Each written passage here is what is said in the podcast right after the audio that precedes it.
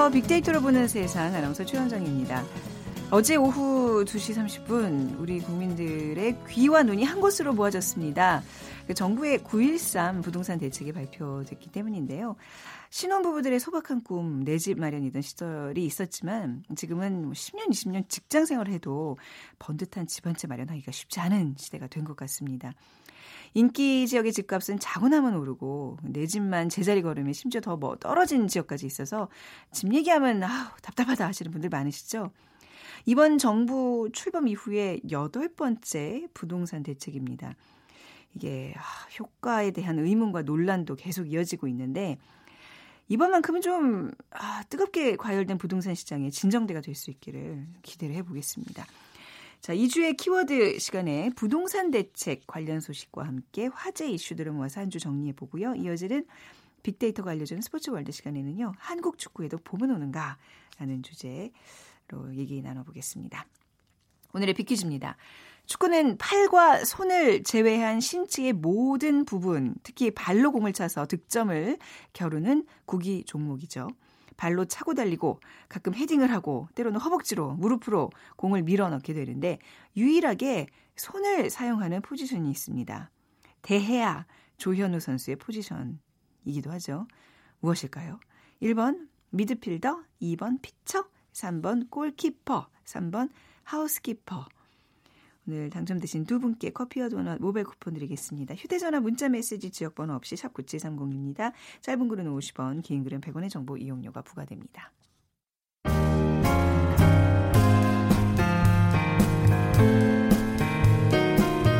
미래를 예측하는 힘, 세상을 보는 새로운 창, 빅데이터로 보는 세상. 최원정 아나운서와 함께합니다.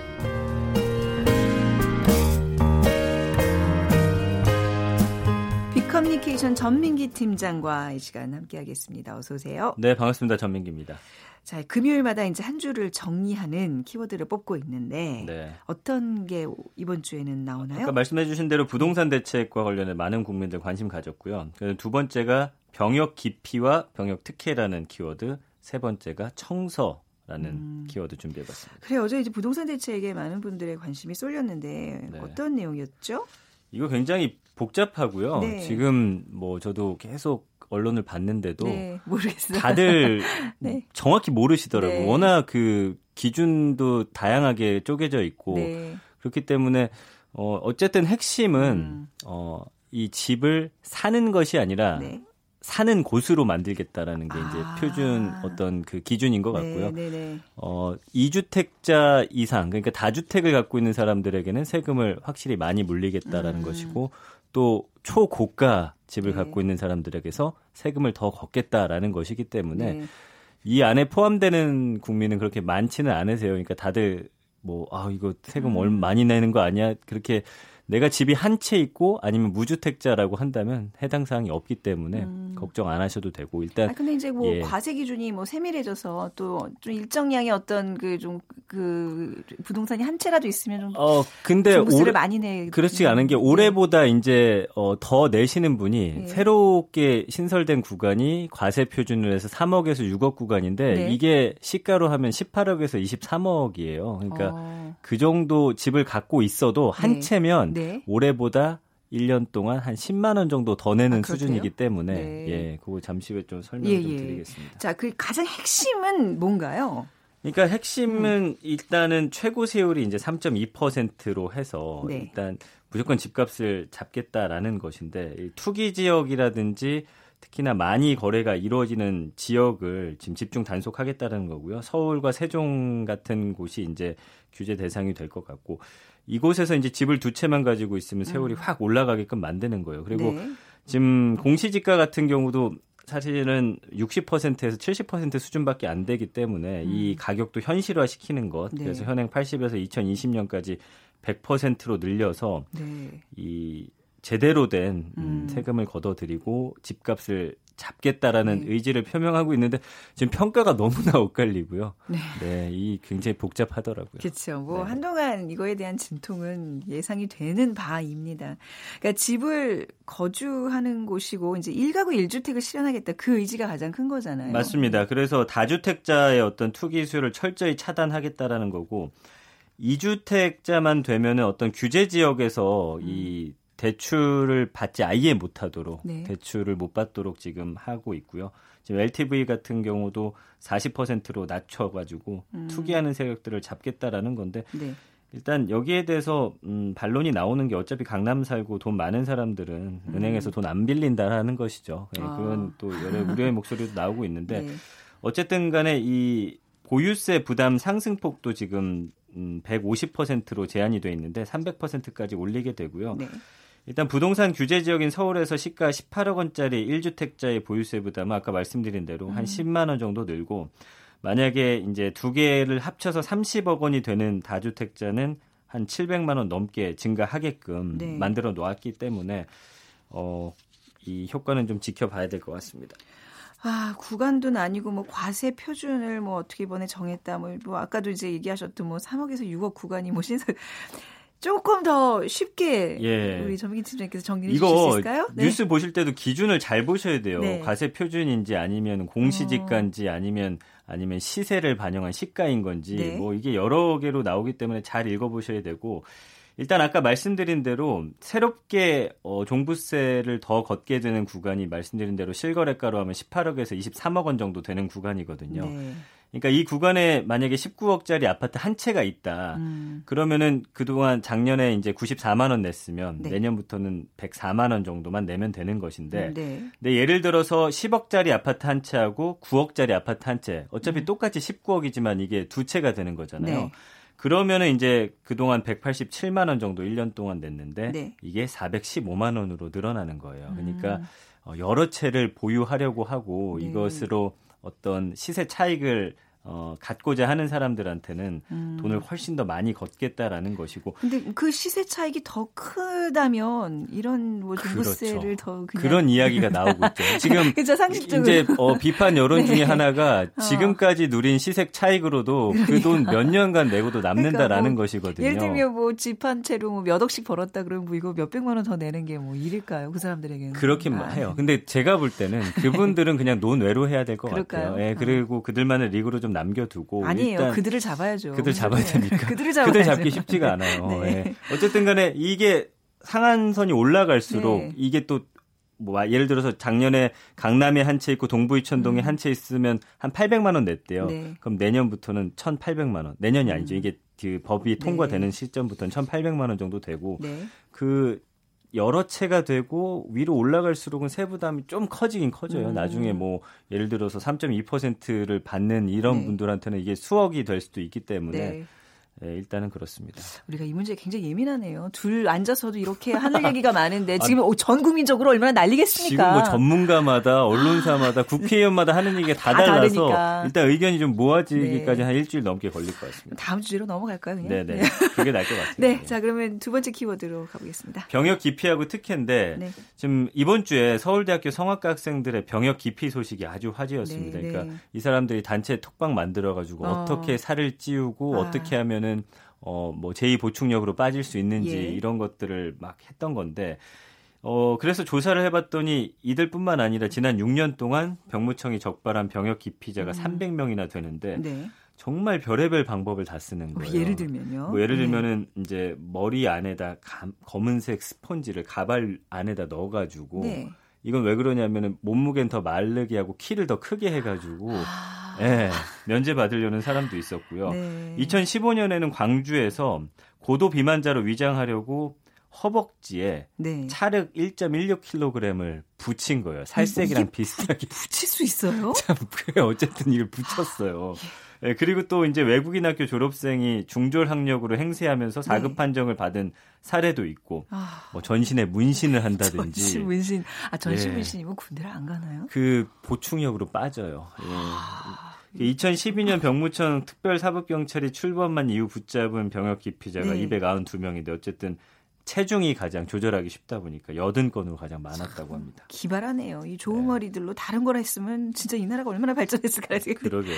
아, 특히 지금 약간 문제가 됐던 이제 그 S대 성악과 학생들 사실 뭐 최고의 대학의 학생들이 이랬다는 게 좀 마음을 좀 씁쓸하게 하는데 병역 특혜라는 이름으로 예술인에 대한 이제 병역 면제를 해주고 있잖아요. 네. 이게 병역 기피 수단으로 악용되고 있다는 얘기들이 지금 계속 들리고 있어요. 맞습니다. 그러니까 지금 예술인들에게도 병역 특혜 주다 보니까 국제대에서 입상하면은 혜택을 주는데 지난 19년 동안 병역 특례 현황을 확인해 보니까 아 이게 과연 국위 선양인가라는 음, 것들이 있어요. 예를 네. 들면 몇몇 콩쿠르들인데 우리나라에서 개최하는 이름의 국제 콩쿠르예요. 근데 음. 참가자 외 객석은 텅 비어 있고요. 아. 대회 마지막 날 남자 일반부 시상식을 보면은 동상 수상자는 무덤덤하게 내려오는데 은상부터 이게 면제다 보니까 은상만 타면 이제 눈물도 흘리고 그래요. 네. 근데 이제 문제는 무엇이냐면 국제라는 그 타이틀만 예, 달았지 네, 네. 외국인 참가자가 별로 없다라는 아. 거죠.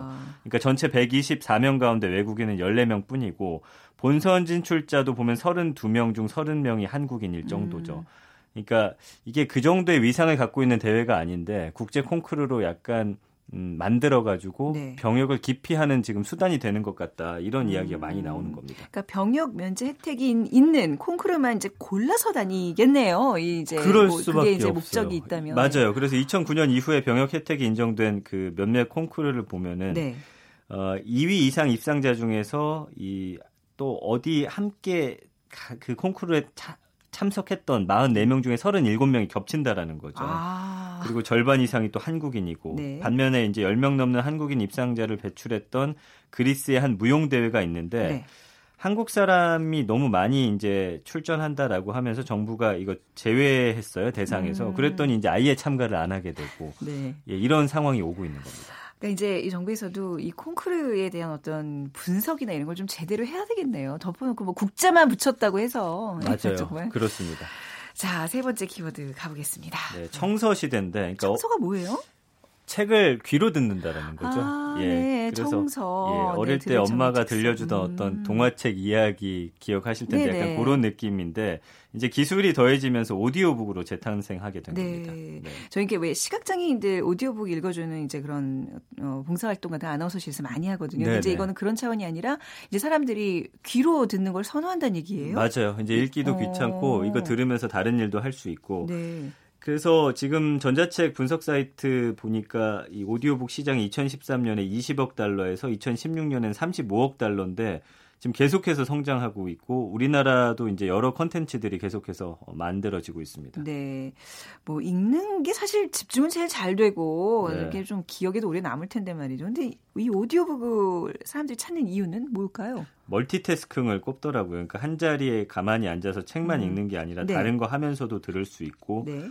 오히려 이걸 소개해주는 사람이 그냥 읽는 것도 있지만 읽어가지고 소화까지 시켜주는 것들도 있거든요. 음. 어려운 내용들을 쉽게 네네. 네. 또 요약해가지고 딱 핵심만 음, 짚어주는 음, 네. 이런 것들이 있고 AI 스피커가 많이 보급되다 보니까 예. 이걸 통해서 또 듣는 분들 많이 늘어나고 아. 있고 예 그렇습니다. 그러니까 뭐 연예인이나 그 직접 쓴그 작가가 읽어주는 책 이런 것들 많다면서요? 지금 한 포털 사이트가 아이디, 아예 이 오디오 전용 플랫폼을 만들어가지고 네. 성우, 연극 배우, 소설가, 연예인 다양한 목소리로 유료 오디오북 30종을 선보였거든요. 네. 그러니까 뭐 연극 배우라든지 요즘에 이제 김영하 작가가 굉장히 음. 이쪽에서 관심을 받고 있는데 네. 어, 직접 본인이 쓴 살인자의 기억법을 낭독해 주기도 하고요. 네. 아이돌 그룹 갓세븐의 진영이 또 어린 왕자를 읽어 주기도 하고 뭐 EXID 한이나 요즘 인기인 그 정혜인 씨 배우 네. 예, 이 부분도 오디오북을 내놓을 예정이에요. 그래서 지금 많은 사람들을 끌어들여서 음. 좋은 목소리, 내가 선호하는 목소리를 들을 수 있게끔 만들고 있습니다. 해외에서도 이런 오디오북 경쟁이 치열하다면서요? 네, 지금 굉장히 치열하고요. 아마존 같은 경우는 2008년에 네. 오디오북 제작 업체를 아예 인수해가지고 서비스를 음. 운영 중이고요. 네. 작가나 출판사가 책을 플랫폼에 등록하면은 낭독자가 이 오디오북 샘플을 만들어서 올리고 출판사가 좋은 낭독자를 골라서 계약하는 방식으로 지금 만들어가고 네. 있어요. 그래서 또 지사 같은 경우는 올해 초에 한국을 포함한 45개국의 오디오북 서비스를 출시하고 있고요. 이제는 책도 귀로 듣는 음. 그런 것이 대세가 되는 시대로 환경이 점점 바뀌어가고 있습니다. 뭐 우리 다른 채널에서도 라디오 다른 채널에서도 이제 책을 읽어주는 코너들이 있는데 저는 이렇게 좀 사람들이 많이 듣는 일라디오에서도 이렇게 한 10분씩 책 읽어주면 음. 굉장히 좋을 것 좋네요. 같아요. 예. 우리 시간 뒤에라든지 앞에라든지. 예. 자, 뭐 오늘의 키워드 이렇게 좀 정리를 해보겠습니다. 비커뮤니케이션 전민기 팀장이었습니다. 감사합니다. 고맙습니다.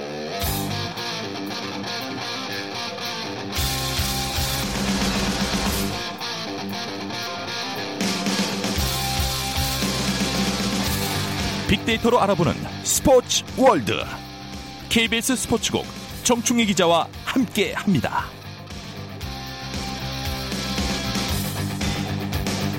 KBS 스포츠국의 정충희 기자 나오셨습니다. 안녕하세요. 네, 안녕하십니까. 빅퀴즈 부탁드립니다.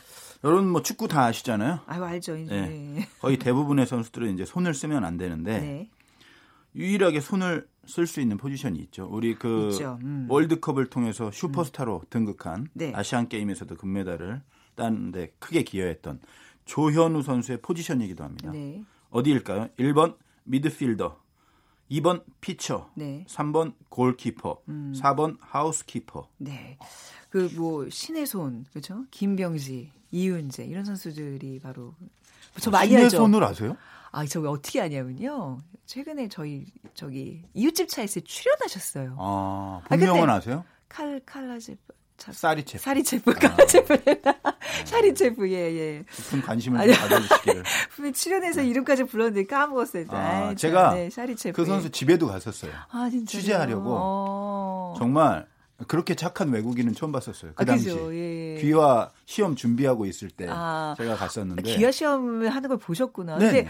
그 귀화 시험이란 굉장히 어려운데 그걸 네. 통과했단 말이죠. 근데 저, 그때 우리 방송하면서 이제 다음 주에 나갑니다면 그 포인트는 뭐였냐면 주제는 뭐였냐면 한국말을 너무 못한다였어요. 어떻게 네, 잘 못해요. 어떻게 그렇게 한국말 못하는데 귀화 시험을 합격을 해요? 것과 네. 쓰는 것이 좀 다르고 다르, 말하는 다르다. 것도 어.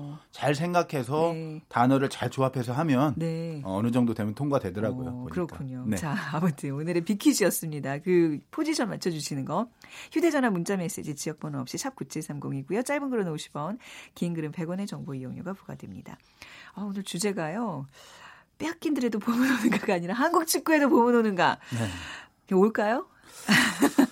어, 사실 네. 우리가 이제 한국 축구하면 거의 대부분이 2002년 한일 월드컵 4강을 떠올리는데 네. 그 이후에는 음. 부침이 있긴 했지만 사실상 내리막길을 걸어왔고 네. 오랜 침체에 빠져 있는 게 사실입니다. 네. 대표팀도 그렇고 K리그는 뭐 더 심각하고 그래서 사실은 러시아 월드컵을 거치면서도 독일을 이기긴 했지만 네. 사실은 탈출구가 별로 보이지 음. 않는다라는 분석들도 많이 있었는데 뭐 뜻하지 않은 곳에서 아니 뜻하지 않았다기보다도 우리가 크게 기대하지 않았던 곳에서 어두 음. 어떤 빛이 보이고 있다. 제가 이렇게 어, 두 어, 빛이요. 하나의 빛도 아니고 한 줄기도 역시 아니고. 아시안 게임 금메달 네. 효과고요. 네. 또 하나는 어, 새로운 국가대표팀 감독인 벤투 감독 이펙트. 벤투 효과가 음. 상당히 생각보다 크게 나타나고 있다. 아, 그래서 이 두 가지가 네. 한국 축구를 이 오랜 침체에서 끌어올릴 수 있는 네. 하나의 지렛대 역할을 할 수 있지 않을까라는 생각을 좀 해봤어요. 그러니까 저같이 뭐 매번 말씀드렸. 다시피 아, 좀 별로 축구, 야구 관심 없어요. 했잖아요. 근데 저 진짜 거짓말 안 하고 이번 아시안 게임 이후에 축구가 너무 재밌는 거예요. 맞아요. 그런 분들이 많이 많아졌죠. 생겼어요. 네. 그러니까, 빅데이터 상에도 보여요. 네네네. 한국 축구를 분석을 해보면 일단 연관 키워드가 금메달 이승우, 뭐 아시안 게임 선수, 이런 게 있고 음, 또 네. 감성 키워드는 사랑하다가 1위예요. 어... 한국 축구를. 네네. 야, 이거 정말 엄청난 변화고요. 어, 웃음, 기쁨, 투혼, 감동 네. 정말 긍정적인 단어들로 채워져 있고 네. 주간 급등 키워드에도 어, 어떤 경향성이 나타나는 1등이 감독입니다. 네. 그러니까 벤투 감독을 얘기하는 거고 뭐 관심 뭐 이런 것들도 올라와 있고 그래서 이런 키워드들을 보면 음. 그동안 어, 오랜 침체에 빠져 있던 축구에 대해서 우리 축구 팬들이 그리고 어, 국민들이 네. 어, 상당히 많이 관심을 가지고 있구나. 네. 그래서 아 축구가 살아날 수 있는 어떤 기회가 생긴 게 아닌가. 아. 아, 축구 담당 기자를 오래 했던 그래. 사람으로서 네. 상당히 기쁘기도 하고 설레시고 막 지금 그런 것 같아요. 설레고 네. 아 이거 기회를 잘 잡아야 되는데 그죠 그죠 우려도 있고 네, 이런 네. 생각도 좀 있고 그렇습니다. 그 정말 한때는 왜 계란 세례를 받던 공항에서 그렇습니다. 국가대표팀이 네. 최근에 정말 칭찬과 사랑 세례를 지금 받고 있는 거는 큰 변화인데 그렇죠. 우리가 사실 축구하면 그 전성기였던 2002년에 머물러 있는 것 같아요. 그 생각들이 그 맞습니다. 예. 그게 상당히 여러 가지로 음. 정말 그 정말 좋은 일이었잖아요. 예. 2002년에 사간 건 정말 아유, 좋은 지금 생각해도 막 예, 미소가 막 그런데 그 한 번에 너무 대단한 성과가 우리 한국 축구에게는 좀 결과적으로는 네. 안 좋은 영향을 미친 것이 아닌가라는 음. 생각도 들고 뭐 그것은 분석을 해봐야 되겠습니다. 사실 2002년도에 인기가 엄청나게 올라간 건 사실인데 98년 월드컵 때 사실은 그 씨앗이 잉태되고 있었어요. 아, 98년이요? 그러니까 98년 월드컵이면 프랑스 월드컵인데 네, 망했잖아요. 망했잖아요, 그때. 네. 진짜 저도 뭐, 기억해요. 하석주 선수의 첫 골이 네. 들어가고 잠시 뒤에 바로 백태클 퇴장당해서 네. 3대 1로 지고 네덜란드전에서 다섯 골 실점하고 네. 차범근 감독 중도 경질되고 네. 벨기에전에서 선수들 피 흘리면서 머리에 붕대 감고 간 1대 1로 비기고 네. 그런 기억으로만 남아 있는데 사실은 그 당시에 두 가지 두 선수가 어 주목을 받았어요. 음. 나중에 보니까 일단 고종수 선수가 천재성을 발휘하는 네. 그런 네. 부분이 있었고 또 이동국 선수의 강력한 오른발 슛 음. 한 방. 음. 네덜란드전이었거든. 5대 0으로 질때 네. 후반에 그 오른발 슛이 아주 강렬한 인상을 남겼거든요. 아, 네. 그래서 그 이후에 고종수, 이동국 음. 그리고 안정환 선수까지 합쳐지면서 트로이카 체제가 구축이 됩니다. 또 세 분의 특징이라고 하면 네. 또 인물들이 또 아주 좋으세요. 아, 고종수 선수는 귀엽죠. 귀엽죠. 예. 네. 최근에 그 좀 이렇게 살쪄서 가, 네. 코칭하고 계시는데 감독 감독이신가요? 감독을 감독, 하고 있고 네네네. 어, 이달의 감독상도 받아서 아, 제가 통화도 한번 했어요. 아, 그러셨어요? 네. 워낙 선수 때 친해서 네. 그런데 이 안정환 선수, 이동국 선수, 고종수 선수가 뭐 말씀하신 음. 것처럼 인물도 출중한 데다가 네. 축구도 정말 너무 잘해서 네. 이 K리그에 어떤 봄바람은 불고 왔고 이 선수들이 바로 오빠 부대를 몰고 다녔어요. 음. 그런 것들이 2002년 4강 신화로, 신화로 인해서 완전히 폭발했죠. 그래서 네. 한국 축구의 황금기를 구가했고 K리그도 뭐 경기장 가면 정말 네. 대단했어요. 네. 소녀 네. 팬들이 어. 정말 지금 야구장 오는 그 여성 팬들보다 더 열광적일 네. 정도로 음, 대단했는데 네. 그 이후에 뭐 진짜 길로 많이 빠져버렸죠. 그러니까 2002년에 그 어떤 르네상스는 분명히 한 98년 정도부터 뭔가 씨앗이 심어졌기 때문에 가능한 거였다. 뭔가 뚝 떨어진 네. 결과는 아니었다라는 네. 말씀이신데 네. 그러면 뭐 아무튼 그, 그 나중에 얘기하고 그 이후에도 월드컵은 계속 이어졌는데 2002년에 그 어떤 영광이 좀 너무 빨리 식어버렸어요. 그러니까 네. 뭐 대표팀이 잘 잘할 때 조금 반짝이 인기 있다가 또 침체되고 음. 그리고 뭐 월드컵에서도 계속 부침의 연속이었는데 사실은 2002년에 이런 좋은 기회를 잡았을 때 네. 장기적인 계획이라든가 일본 같은 경우에도 J리그 100년 플랜이라는 걸 만들어서 음. 지금 J리그가 확실히 자리 잡았는데 100, 년 플랜이요? 네네. 어우, 일본 그 축구협회에서 정말 장기적이고 와. 구체적으로 네. 계획을 네. 잘 만들었어요. 네. 근데 우리는 뭔가 이런 말 하면 조금 그렇지만 열심히 일한 일하셨죠. 축구협회에서 네. 다 하셨는데 뭔가 그 기회를 살릴 수 있는 장기적인 계획이라든가 청사진이라든가 이런 것들을 만드는데 조금 부족하지 않았나라는 음. 생각이 들고 월드컵 이후에 히딩크 이후에 사실 감독들 제가 네. 이름 한번 쫙 한번 예, 코엘류, 본프레레, 아드보카트, 베어벡, 허정무, 조광래, 최강희, 홍명보, 슈틀리케, 신태용, 음. 이어서 벤투. 네. 어, 진짜 많이 바뀌었네요. 그 이게 뭐냐면 네네. 뭔가 믿고 맡기지 않았다는 거예요. 음. 여론에 많이 흔들렸다는 얘기고 음. 또 한두 경기 몇 경기 가지고 너무 쉽게 판단을 하면서 음. 어떤 감독이 자신의 팀을 만들려면 음. 사실은 기초도 닦고 선수들도 자기 성향에 맞는 선수들을 좀 소집을 해서 훈련도 하고 경기를 음. 통해서 만들어가고 그런 어떤 시간과 기회를 좀 줘야 되는데 네. 너무 우리 축구 협회도 그렇고 팬들도 그렇고 뭐 축구인들도 그렇고 네. 기자들 특히 더 그렇고 기자들 네. 네. 너무 일이 일비하고 어. 그러다 보니까 그런 감독들이 너무 자주 바뀌었어요. 그런 사실. 일이 일비하고 막, 막 열광하다가 또 막 뭐 분노에 차고 이게 우리가 좀 우리 좀 심한 건가요? 다른 나라들도 이런가요? 다 축구 다 비슷한데요. 다 예. 어, 협회가 일단 중심을 좀잘 잡아야 아, 되고 네. 그런 부침이 있는 속에서도 오랫동안 기회를 주는 가, 나라가 있거든요. 그런 네. 나라들이 장기적으로 성적도 잘 내는 네, 네. 그런 경향도 있고요. 물론 유능한 감독을 뽑아야 되겠지만 음. 그래서 월드컵 때도 보면 2010년 남아공 월드컵 16강 빼고는 다 조별리그 탈락했어요. 네, 네. 네. 뭐 그렇죠. 이게 이 감독의 어떤 수시 교체와 음. 장기 플랜이 없는 그런 것들과도 분명히 연관이 있다고 저는 생각합니다. 그게 이제 국내에서 K리그에서 단단하게 어떤 기본기가 좀 갖춰지고 이래야 되는 건데 사실 K리그 자체가 너무 흔들리고 그렇습니다. 있잖아요. K리그가 지금 사실 너무 침체에 빠져 있어요. 네. 축구 대표팀은 그래도 소집돼서 하면 몇 명의 스타에 의해서 어느 정도 네. 좀 관심을 받고 하는데 K리그는 거의 뭐 지금 K리그 대표 선수 누구라고 생각하세요? 저 저한테 왜 물으세요? 모르죠, 제가. 아직도 이동국 선수예요. 아, 그, 나이가 아, 많은데 어. 대박이 아빠. 어. 아, 잘 뛰세요. 아직 나이가 잘 하지만 어, 네. 얼마나 새로운 선수들이 없는지를 그런가요? 단적으로 보여주는 것이 바로 네. 이동국 선수가 아직도 K리그의 대표 선수다라는 얘기죠. 근데 그게 약간 좀 잘 뛰는 선수들은 다 해외 리그를 뛰고 그렇습니다. 있어서 그런, 그런 부분도 있는데 네.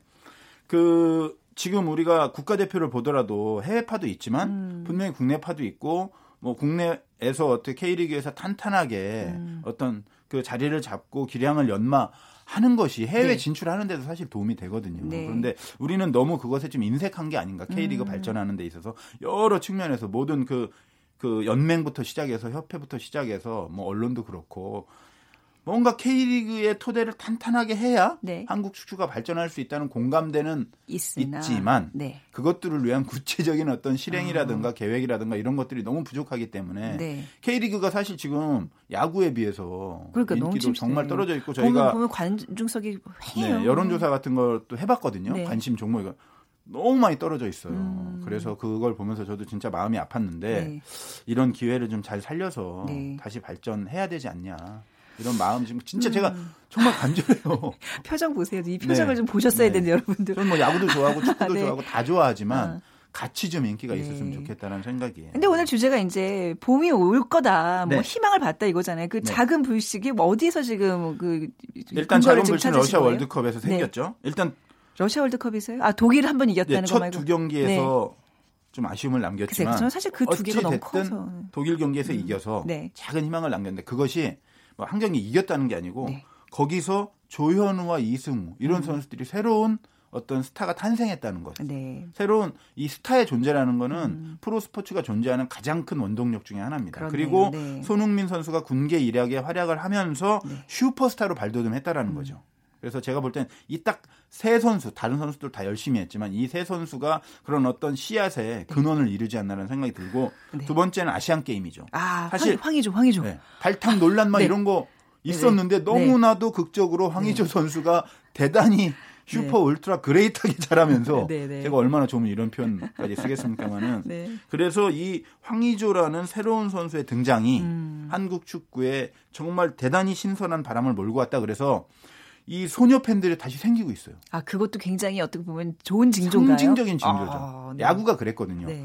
어, 남상원 PD라고 스포츠 PD가 어, 잘생긴 네네, 남 PD, 네. 아, 잘생긴 PD만 저도, 기억하는군요. 저 어떻게 선수고 무슨 PD고 아, 다 이렇게 생긴 걸로 그럼 손성곤 PD도 아시나요? 아, 알죠. 아, 예, 그것도 헐치라는 그렇죠. 죄송해요. 이렇게 메모로 평가하면 아, 안 그러면 안 됩니다. 네, 예. 어찌 됐든. 어쨌든, 네. 이 PD가 이제 중계 방송을 하러 아. 갔는데, 예. 소녀 팬들이 어마어마해요. 엄청난 인파가 몰려들고 아. 있다라는 것을 SNS에 올린 것을 제가 봤어요. 네. 정말 좋은 징조다. 아, 이것은 네. 뭔가 진짜 될 수 있다라는 작은 어떤 부분이긴 하지만 분명히 좋은 징조다라고 생각이 들어서 저도 상당히 기분이 좋았어요. 아까 말씀하신 또 감독도 지금 한 몫을 감독이 할 거란 어, 얘기잖아요. 어, 2002 월드컵 때 또 인연이 있어요. 어, 포르투갈하고 네. 할때 그 경기에 나왔어요. 우리가 박지성 선수 골로 예. 1대 0으로 이겼을 때. 네. 대단한 카리스마 있고 자기 음. 철학이 있고 선수 장악력이 있고 그래서 보통 슈퍼스타들하고는 갈등이 있어요. 어. 그리고 그 전 감독들에게서 갈등설이 계속 나왔었어요. 네. 그게 팀 조직력 의 어떤 약화로 이어졌다는 분석도 있었거든요. 네. 근데 이번에는 제가 볼 때는 선수들 장악력, 카리스마 그리고 전술적인 음. 부분, 전략적인 부분에서 충분히 잘할 수 있는 분이기 때문에 네. 기대를 걸어도 되겠다는 생각이 듭니다. 자, 봄을 거쳐서 정말 활활 정말 태양 장렬하는 태양처럼 뜨겁게 타오르는 우리 대한민국의 축구를 기대하면서 오늘 얘기 여기까지 듣겠습니다. 네. KBS 스포츠계 정치인 기자였어요. 감사합니다. 네, 고맙습니다. 네. 오늘 비키즈 정답은요. 네, 골키퍼입니다. 3159님, 11살 어린 늦동이 남동생의 오랜 꿈이었습니다. 학원도 빠지고 축구하러 다녀서 엄마와 제가 잡으러 다니기 한두 번이 아니었는데요. 고1 때 무릎을 다쳐서 축구부에 하차해 축구인의 꿈을 접고 지금은 철원 최전방에서 군 복무 중입니다. 하시면서 누나가 늘 응원할게 곽병장 남겨주셨어요. 꼭 동생분이 들으셨으면 좋겠네요. 그리고 8175님 조현 선수 부상당했죠. 다 나았는지 궁금합니다. 다, 다 나았나요? 어, 복귀는 했는데 네, 네. 경기 정상적인 훈련을 아직 못 아, 하고 아, 있어요. 아 그래요. 좀, 네. 어, 그랬군요. 아무튼 쾌차시기 바라면서 오늘 순서 마무리하겠습니다. 지금까지 아나운서 최현정이었습니다. 다음 주 월요일에는요 변희영 아나운서가 저 대신 진행합니다. 감사합니다.